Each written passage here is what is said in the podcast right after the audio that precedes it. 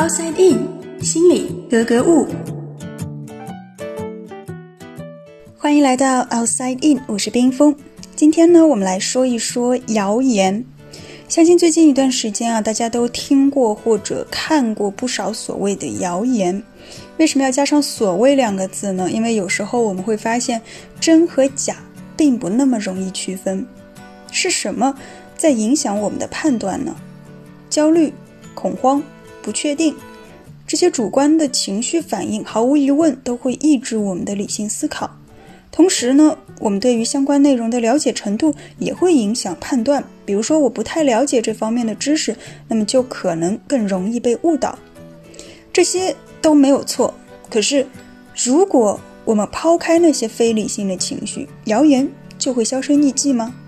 如果我们拥有了一定的相关知识，我们就不会被错误的信息误导吗？如果这些问题的答案都是否定的，那么谣言或者说一些阴谋论，它的背后就一定存在着独立于个体差异的客观规律。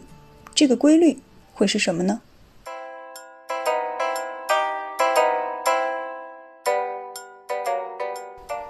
我们首先思考这样一个问题呀：谣言说多了。会变成真理吗？我相信很多人都会不加思索地说不会，因为假的终究是假的，不可能变成真的。那么，再思考下面一个问题：同一则谣言看到很多次之后，你会越来越相信它有可能是真的吗？二零一五年的时候，美国杜伦大学的研究团队做过这样一个实验。他们首先在一个网络数据库里面挑选了一百七十六条常识性的问题，其中会包括一些科学性的常识，也包括一些关于明星的，比如说某部电影是谁演的等等。他们把这些信息呢分为两大类，一类是大多数人都知道的，也就是大数据显示百分之六十的人都能够答对的；另一类呢是大多数人不知道的，也就是大数据显示只有百分之五的人可以答对。然后呢，他们又把这些信息做了对和错两个版本。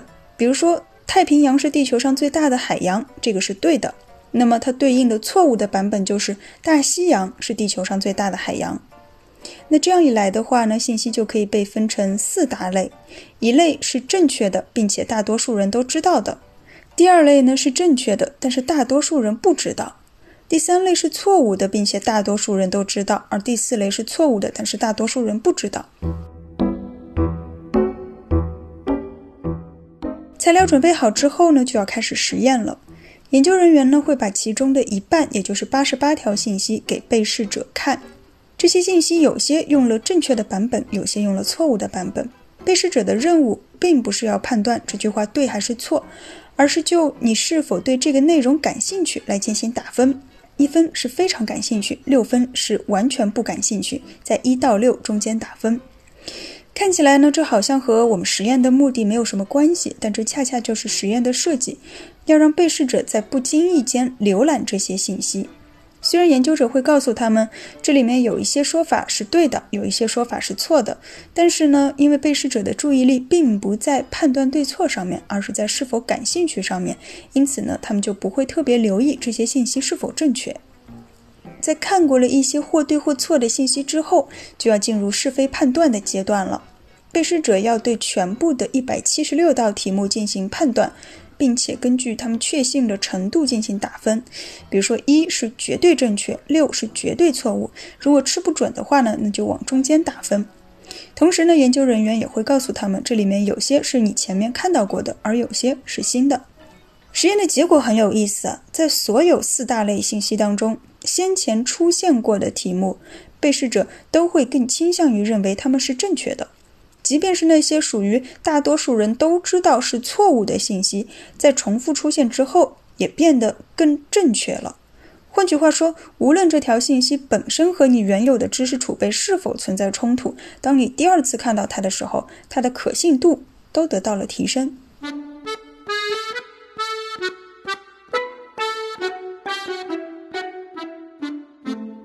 错误信息反复出现后，人们会倾向于相信它可能是正确的。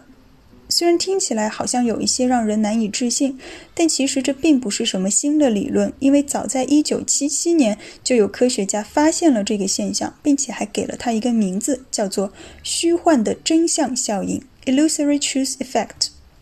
此后呢，不断有研究者设计了各种实验来验证这个理论，包括我们前面提到的那个实验也是其中之一，而每次的结果都几乎是一致的。那么，为什么会出现这种情况呢？通常人们会觉得，只有当我们对某个事情或者某个知识点本身不了解的时候，才会发生这种虚幻的真相效应。不过，二零一五年的一项研究推翻了这个看起来很理所当然的假定，因为研究者发现，即便人们一开始就知道正确答案，但随着错误信息的一再重复，他们也很容易动摇，并且转而相信另一个答案。比如在实验当中，被试者会经常看到这样一个说法。Sari 是苏格兰人穿的格子短裙的名字，于是，在后来的测试当中，就会有很多人相信这是真的。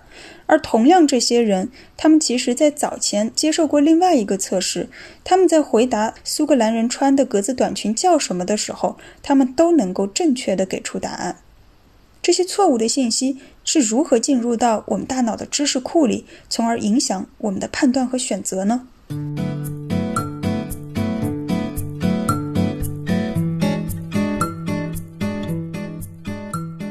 大家可能已经发现了，这其中有一个关键点就是重复。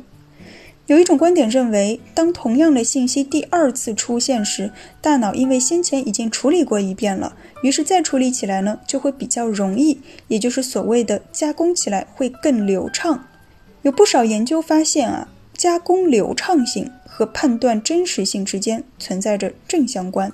也就是说，加工起来越方便的东西，我们的大脑也会越倾向于认为它的可信度更高。二零零七年的时候，甚至有一项研究发现，同样的信息，当它的字体和背景的对比度比较高的时候，被试者给出的可信度打分也会比较高。而另一方面呢，我们在做决策的时候，其实都离不开过去的经验。当一件事情或者某一种说法和我们过去经验相吻合的时候，它的主观可信度就会提高。打个比方，如果我们从不同的人那里都听到了同样的事情，那么我们就会更倾向于认为这件事情的确发生过。虽然重复并不会增加信息本身的正确性，但是它会在大脑中产生聚合效应，让我们主观上认为它是正确的可能性提高了。有人可能会说，我们不应该依靠经验来做判断。听起来似乎很有道理，但做起来几乎不可能，因为除了经验，我们没有其他可以参照的标准。我们所有的记忆也都是过去经验的总和。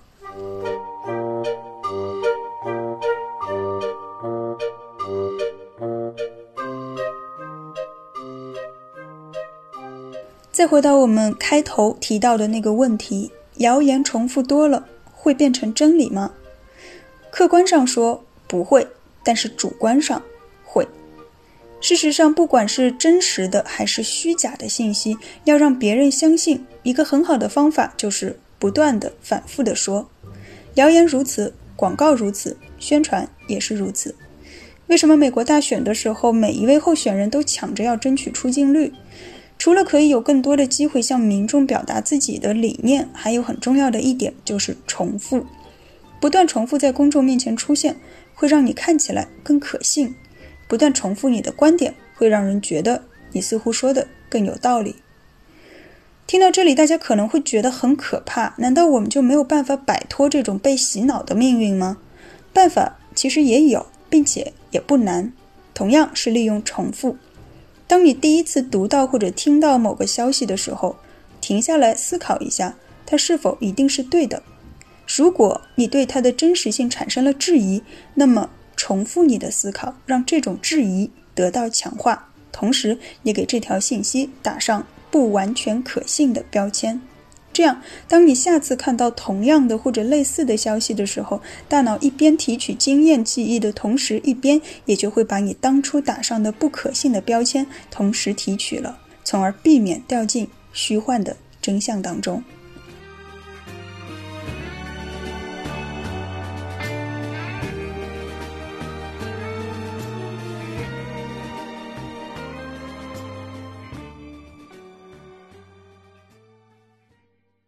索大脑，理解内心。Outside in。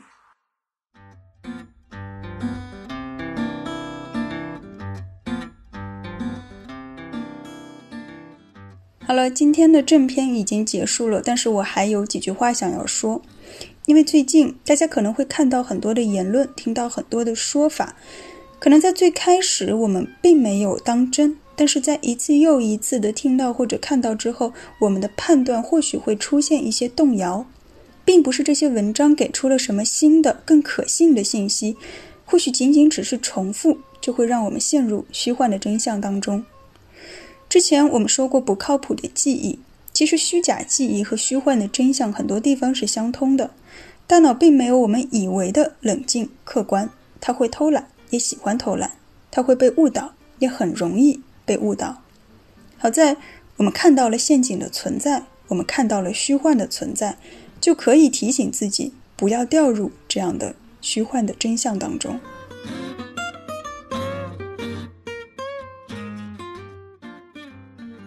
另外，关于节目呢，我知道上一次更新应该是两个月之前了，所以嗯，在这里也做一下说明吧。其实，在这两个月里面呢，我是经历了一场生病，或者更准确的说，到现在也并没有完全好。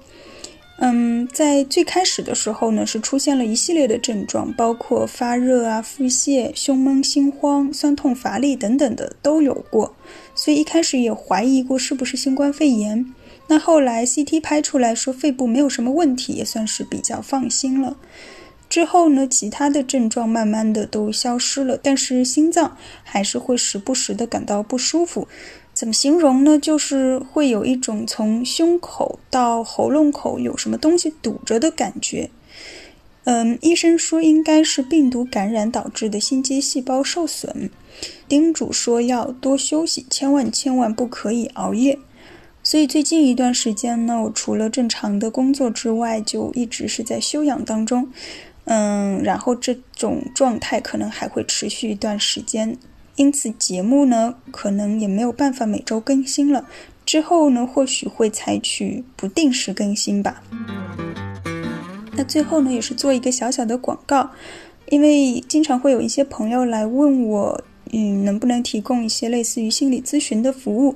那如果大家对这方面有需求的话呢，可以关注微信公众号，搜索 “outside in” 或者搜索“格物心理”都可以找到，里面会有一个咨询室的入口。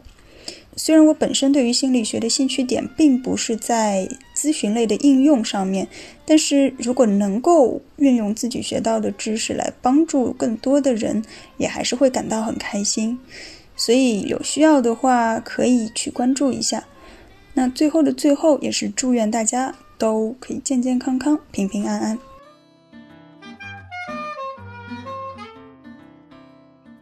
探索大脑，理解内心，Outside In。